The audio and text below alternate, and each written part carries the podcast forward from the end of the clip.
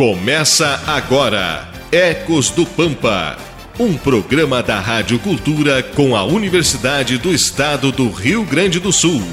apresentação Edson Silva.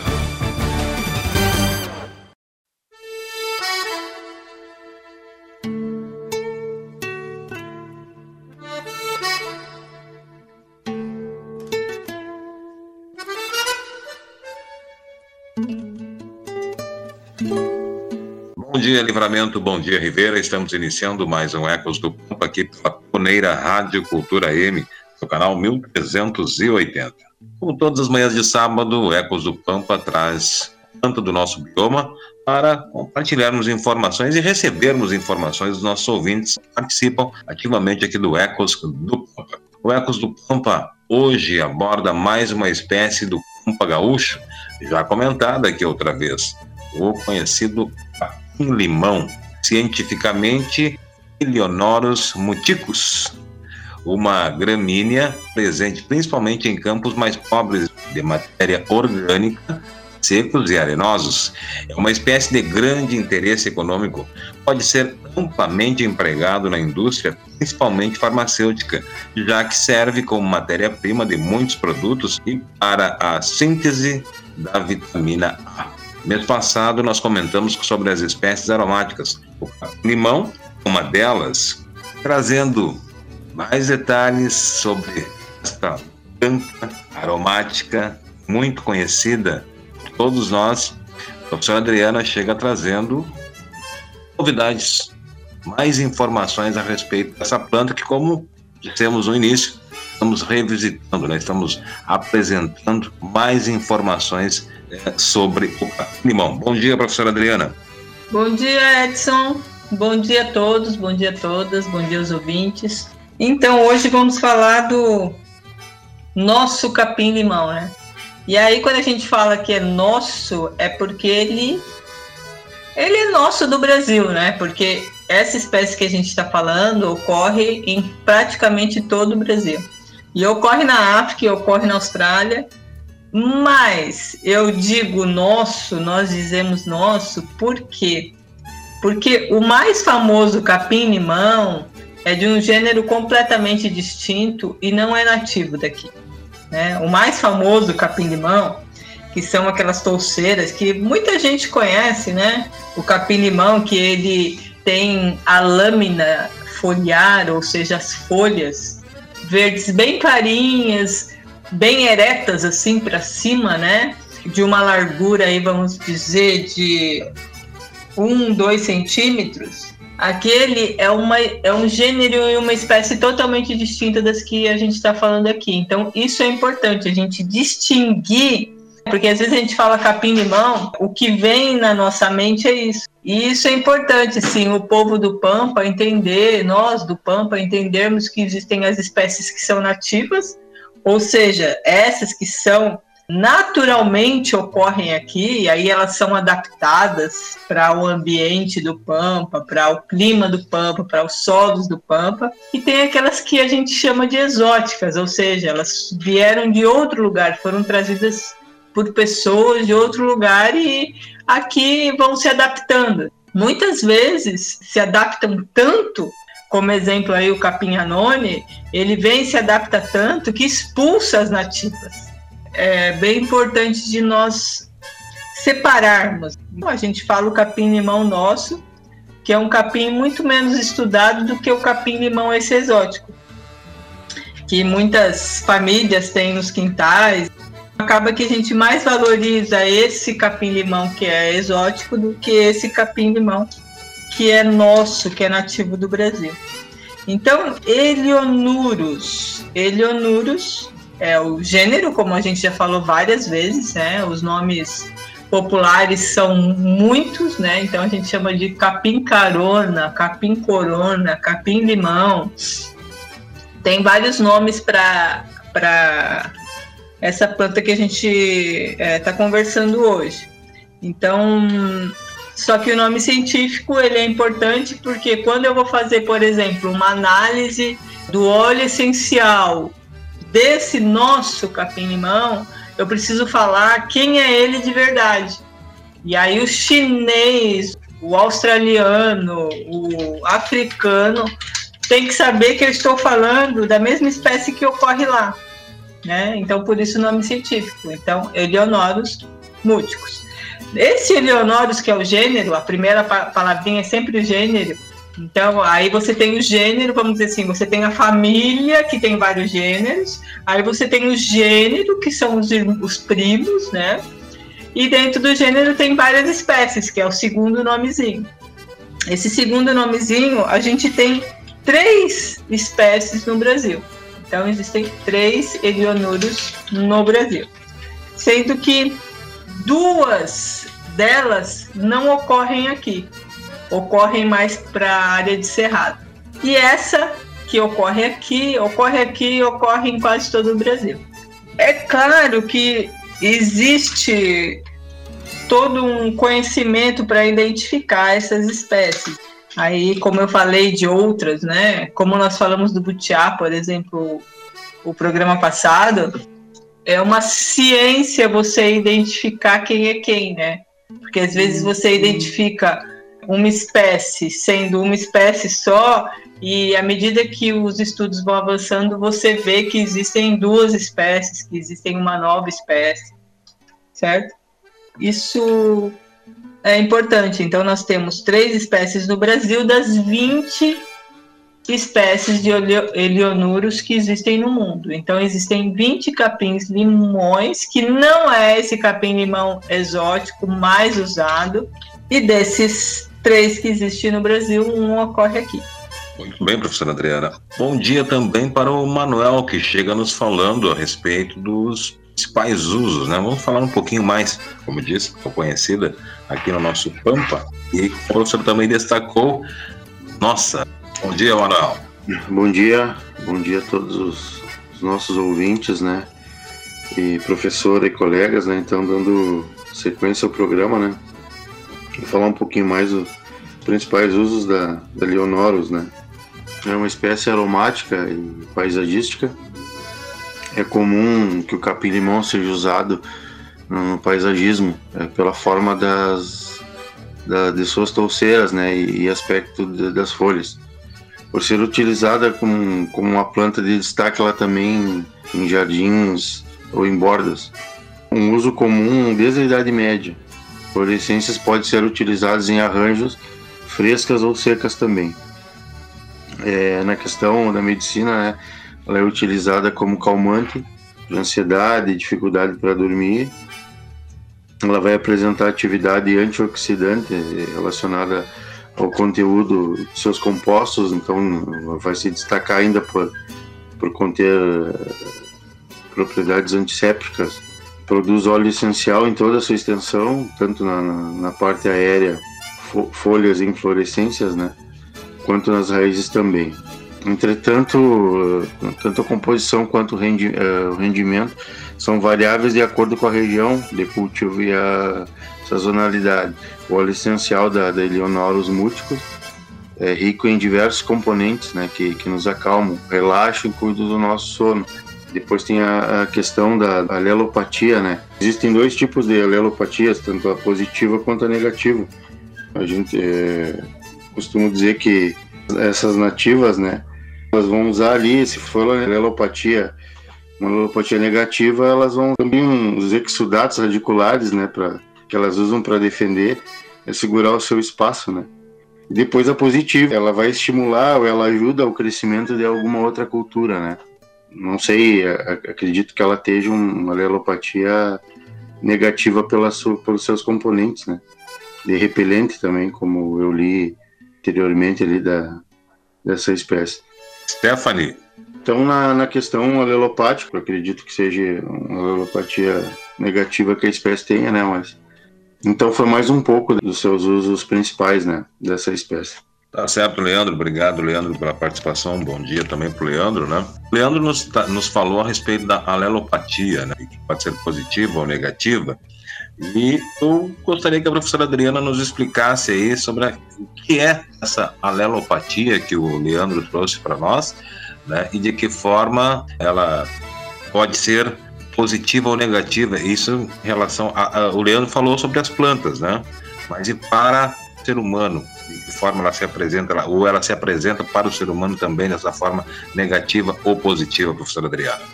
Bem, eu não sei se eu entendi bem a tua pergunta, mas eu vou assim, refletir sobre isso. O que é a alelopatia? A alelopatia é uma estratégia que as plantas têm é, de produzir químicos, né? Lembra que a gente falou da fabriquinha que as plantas têm dentro dela? Então essa fabriquinha é fenomenal. Nenhuma fábrica construída pelo homem vai conseguir se comparar à fábrica essa que existe dentro das plantas. Então existe essa biofábrica dentro das plantas que produzem uma quantidade de é, químicos que fazem com que ela cresça, que ela se reproduza, produza sementes, produza flores e produza muitos químicos. E um dos químicos que essa fábrica produz são químicos que podem promover o seu crescimento, no sentido de se ligar, se conectar a outras plantas ou outros animais, por exemplo, e ou quando ele fala de alelopatia positiva ou alelopatia negativa, é, tem a ver com isso. Né? Se é, na relação com outras plantas, por exemplo, se ela faz com que a, aquela planta ou aquele animal seja repelido, por quê? Porque ele é, vai interferir negativamente no seu crescimento, ou ao contrário. Ou seja, o que acontece? A planta tem mecanismos é, que foram criados ao longo de milhões de anos que fazem o quê? Aquilo que a gente sempre fala. Todo ser que existe quer viver. Então, qual que é o modo de viver da planta? Ela conseguir fazer fotossíntese, conseguir fazer crescer, conseguir dar flor, conseguir dar fruto, conseguir dar semente e deixar seus descendentes. Então ela faz de tudo né? E os processos alelopáticos são esses, que tem a ver com que, se existem plantas ou animais que vão é, interferir nesse modo de viver, ela lança, a, grande maioria das espécies tem esse poder alelopático, lança, aciona a sua fabriquinha para produzir um tipo de, de químico, um tipo de substância que vai fazer com que aquela planta ou aquele animal seja colocado para longe, né? Fala assim, ó, oh, não quero ser teu amigo. Ou não, venha, venha que você, se você vai me ajudar nesse modus, nesse modo de viver, aí eu quero ser teu amigo. Então, é, a comunicação não é com a fala, a comunicação é com a química, né? Então, na realidade, se a gente for romantizar um pouco o que é a alelopatia, é uma forma de se comunicar não deixa de ser um sistema de, de defesa perfeito, né? Porque ela, ou, ou, ela abraça ou ela repele, né? O animal planta conforme a sua percepção. Se a planta vem para prejudicá-la, repele, né? Vai, a fabriquinha vai trabalhar para repelir. Também pode acontecer o contrário. Sistema perfeito, realmente, uma fabriquinha aí que o homem não consegue fazer, né? Vamos ouvir mais detalhes interessantes sobre esta planta que trouxemos nesta manhã de sábado aqui no Ecos do Pampa, ouvindo o bom dia da Kathleen, que nos traz as curiosidades nesta manhã. Agora, no Ecos do Pampa, curiosidades. Bom dia, Kathleen. Bom dia a todos os ouvintes. Vamos falar um pouquinho então das curiosidades da espécie. Uma pesquisa realizada na Europa revelou que por lá a espécie estava presente em 76% dos desodorantes 41% de produtos domésticos e 33% nas formulações domésticas à base de ingredientes naturais. Outra curiosidade é que existem maiores produtos no comércio com capim-limão na composição óleos, sabonete, perfumes, repelentes, chás, aromatizadores ambientes, xarope para bebidas e inúmeros para insetos. Outra curiosidade é que a espécie é usada na fabricação de pães. Isso mesmo, na fabricação de pães. Bom, seria esse um pouquinho do quadro das curiosidades sobre a espécie capim-limão. Tá certo, Kathleen. Agora quem chega nos trazendo mais informações e também destacando as nossas redes sociais, já agora, neste momento. É, até quero mandar um bom dia para o Eli. Né? O Ecos do Campo recebeu um convite, mais uma vez, né, para conhecermos a sua propriedade e também podermos observar algumas das plantas que foram apresentadas aqui no Ecos do Pampa. Né? Um bom dia para o Eli, um bom dia para os ouvintes que nos acompanham e que estão participando, né, deixando aí o seu bom dia, deixando um comentário, deixando uma dica para gente através das nossas redes sociais. A Stephanie chega deixando seu bom dia e reforçando já desde o início, Stephanie, por favor, as nossas redes sociais, a maneira que pode ser utilizada pelos nossos ouvintes para participarem do Ecos do Pampa, né? Inclusive também pode ser utilizado o telefone da Pioneira Rádio Cultura, né? O 3242 3066, entra em contato com o Jota Cavalheiro, com o Jairo Pina, o Jorge Daniel, que estão na mesa de áudio nesse momento, e deixa aí o seu questionamento, deixa seu bom dia, a sua pergunta, né, a sua participação no Ecos do Pampa, tá bom? E a Stephanie traz as demais formas de você participar também, né? Além de nos falar um pouquinho mais sobre essa espécie. Bom dia, Stephanie. Bom dia. Só para reforçar o pessoal, né? Quem quiser nos acompanhar no Facebook ou no Instagram, a gente é encontrado como Ecos do Pampa. E também para quem quiser fazer assim como o seu Eli, nos mandar mensagem no WhatsApp ou quiser nos ligar no sábado mesmo, não tem problema, entre em contato conosco pelo número 98427 5835. Vou falar de novo aí para o pessoal. 98427 5835. Voltando ali ao assunto que a professora estava comentando, parece que as espécies elas meio que, que têm uma condição assim de controlar o desenvolvimento das outras, né? Que ficam perto, na mesma região, assim, próximas a ela. Parece que elas têm esse meio que controle aí nessa atividade elelopática. Sobre o que a Catherine estava falando também, além de todas as características da espécie, tudo que ela comentou ali de curiosidade, ela é um, um potente repelente também, né? Que a gente pode até fazer em casa. Eu acho que a outra vez que nós abordamos essa espécie, a professora até chegou a passar um, uma receita, eu acho que foi, de repelente de capim-limão com álcool de cereais. Não, não sei se vocês lembram. Sim, sim. Provavelmente eu passei, eu não lembro exatamente, mas. tá bem, então é aí mais um uso né, que a gente faz. Mas de qualquer forma, qualquer repelente, se a espécie é repelente tradicionalmente, você pode colocar 50%, 50%, até 70% de álcool de cereais, 30% de água destilada, e você coloca é, a planta verde. Você corta a planta e deixa lá, de preferência num, num recipiente escuro de vidro. E aí deixa sete dias, vai misturando, sacudindo todos os dias. Aí depois você filtra e usa. Coloca no sprayzinho, né? Sim, para ficar mais fácil a aplicação, né? Isso. Tá aí a dica então. Uma atividade que nós pesquisamos foi do óleo essencial contra ácaros.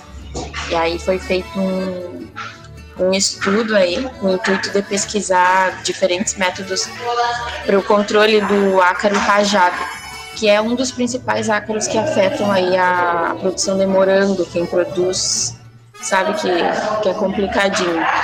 E aí esse estudo ele buscava por métodos que não agredissem tanto o, o meio ambiente, né, e também a, a nossa saúde de quem vai ingerir o fruto da, da espécie. Então, esse trabalho que a gente selecionou, ele teve o objetivo de avaliar o efeito do óleo essencial da planta que a gente está falando hoje. E esse estudo, ele mostrou que o óleo apresenta um, um grande potencial acaricida, que a gente diz, né? Ou seja, para o controle desse ácaro rajado aí do morango, o que, traduzindo, é, o óleo, ele é uma alternativa bem significativa para quem quer produzir de forma orgânica. Mas mesmo assim, a gente reforça que, que são, são necessários mais estudos né, que abordem isso, que testem esse tipo de, de acaricida, para ver, avaliar essa repelência aí que o óleo cria quando a gente deposita esse extrato sobre a planta. Mas já é o início de um caminho, né, para a produção de, de forma livre, assim, de insumos e dependência química. Tá aí uma dica para quem quiser saber um pouco mais aí sobre o óleo essencial como acaricida para morango. Uma coisa que eu acho interessante, né, Edson, né, pessoal, que assim, para liberar químicos, a gente não precisa de tanto estudo do que para liberar produtos naturais. Então existem pesos distintos, né, nesse mundo contemporâneo. Mas que tem uma outra abordagem do Eleonoros Múticos que eu queria colocar sobre a questão do uso como, como pastagem. Porque o que acontece? Por exemplo, você pega a própria região do Butiazal. O Eleonoros múticos, ou capim-limão, ele é um amigo inseparável dos, do Butiaiatai, na região do Butiazal. Ele ocorre tanto nas areias quanto em áreas de solo raso, pedregosos, como na região do Butiazal. Se você pensando nos seus fatores limitantes, né, né, qual é o lugar que ele escolhe para se desenvolver, certamente é, eu diria que um fator limitante solos secos, né? Ele não é muito exigente, mas certamente pela, pelo jeitão dos lugares que ele ocorre, ele não gosta de áreas alagadas. ele gosta de solo seco. E o que é importante, porque você vai ali, diz que inclusive em 2019 ocorreu um fato forte para a comunidade do Butiazal porque existe esse essa prática do fogo. E aí alguém colocou fogo. Justamente a prática do fogo é para diminuir a quantidade de capim-limão. Por quê? Porque o capim-limão, os animais só gostam quando é bem novinho. Depois eles selecionam outras, eles escolhem comer outras, não comem ela, porque ela fica muito fibrosa. E aí, justamente essa fibra, que é uma fibra pendente, meio descabelada, assim, que, que traz essa característica ornamental da espécie, que faz com que os animais não gostem muito, porque ele fica muito fibroso. Então, a fibra é, cria uma arquitetura específica que é legal para ornamentação, mas não é legal como forrageiro. É, então, o que ocorre? É, ocorre essa prática. E como eu disse, eles levaram um susto, eles fizeram essa prática e quase pegou fogo na comunidade toda. Porque fazer fogo é uma arte, né? Não é assim. Põe fogo, fogo não fala assim, ah, eu vou por ali, vou por aqui. Então eles realmente se assustaram. E mas o que eu queria falar, existem estudos no mundo inteiro, como ele ocorre em vários lugares, e tem outras espécies, como capim-caninha, por exemplo, que são espécies que dominam, são espécies dominantes. Elas, eh, quando você olha assim e tem uma espécie muito dominante, isso significa um resultado de um manejo o manejo é uma arte que nós temos que resgatar, ou temos que colocar em prática.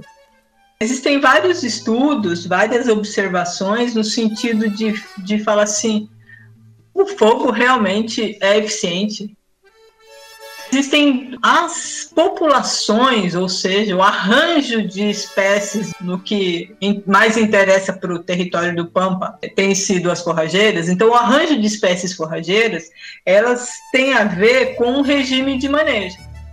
Então, se você coloca alta lotação, baixa lotação, você vai ter um regime de quantidade de espécies de qualidade forrageira diferente nas duas situações. Se você coloca fogo todo ano, fogo todo mês, fogo é, cada dois anos, fogo a cada cinco anos, você vai ter regimes de quantidades de espécies forrageiras distintas. O que eu quero dizer é o seguinte, é que a quantidade de forrageiras que a gente encontra no pasto, ela dialoga com o regime de perturbação que você impõe. E esses dois regimes de perturbação são muito importantes, que é o regime de pastagem e o regime de fogo, especialmente em áreas que têm o Erionoros múltiplos. certo? Por quê? Porque ele fica fibroso e ele chega a dominar 80, 70% da comunidade de espécies forrageiras.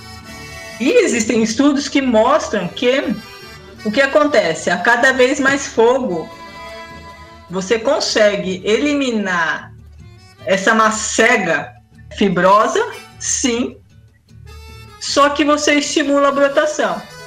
E você faz com que as outras espécies que não são tão fortes, você mata também. Espécies que você mata, e muitas delas com, com características boas de forrageira, acaba que são espécies que não têm a força que o Eleonoros múltiplos. Então, ele não tem a força no sentido de deixar filhos. Então, o que, que é deixar filhos para essas espécies? É deixar sementes.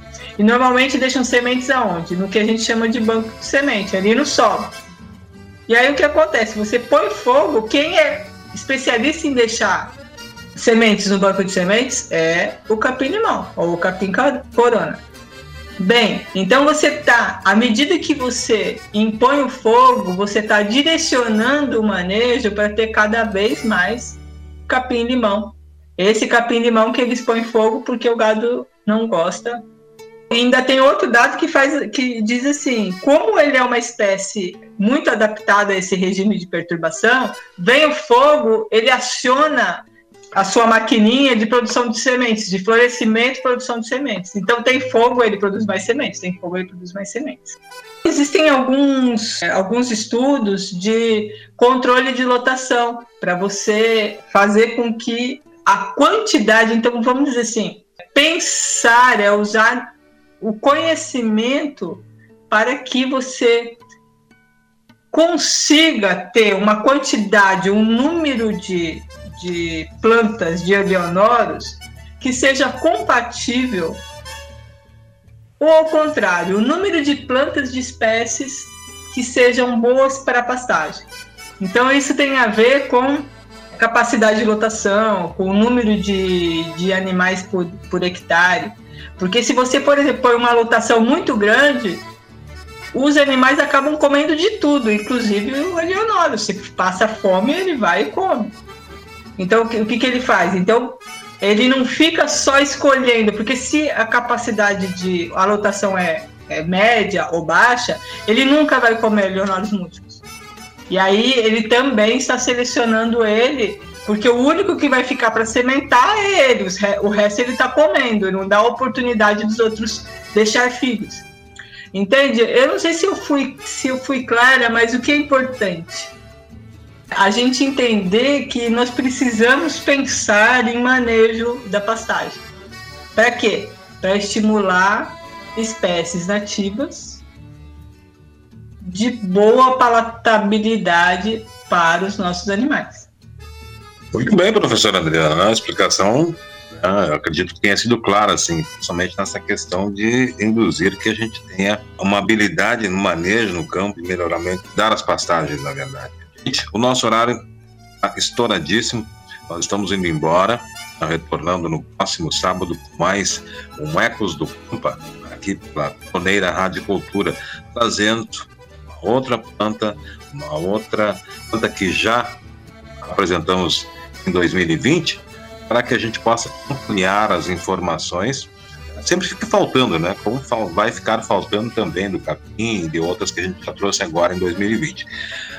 Mas fica solicitação para os nossos ouvintes para que mantenham-se vigilantes, mantenham essa responsabilidade com os protocolos de saúde. A vacina está chegando, mas ela não resolve isso do dia para a noite vale a máxima de abusar do álcool gel, das máscaras, para que a gente consiga né, sobreviver. Esta que é a verdade, né? Nós estamos vivendo aí uma segunda onda e uma segunda onda bastante pesada, né? Onde o sistema de saúde está entrando em colapso em praticamente todo o país. Então, fica esta observação aos nossos ouvintes nesta manhã de sábado. Vem na sequência o Jorge Daniel trazendo Na Hora da Verdade, sempre com aquele debate acalorado aqui para as manhãs da Pioneira. bom final de semana a todos. Você acompanhou Ecos do Pampa, um programa da Rádio Cultura com a Universidade do Estado do Rio Grande do Sul.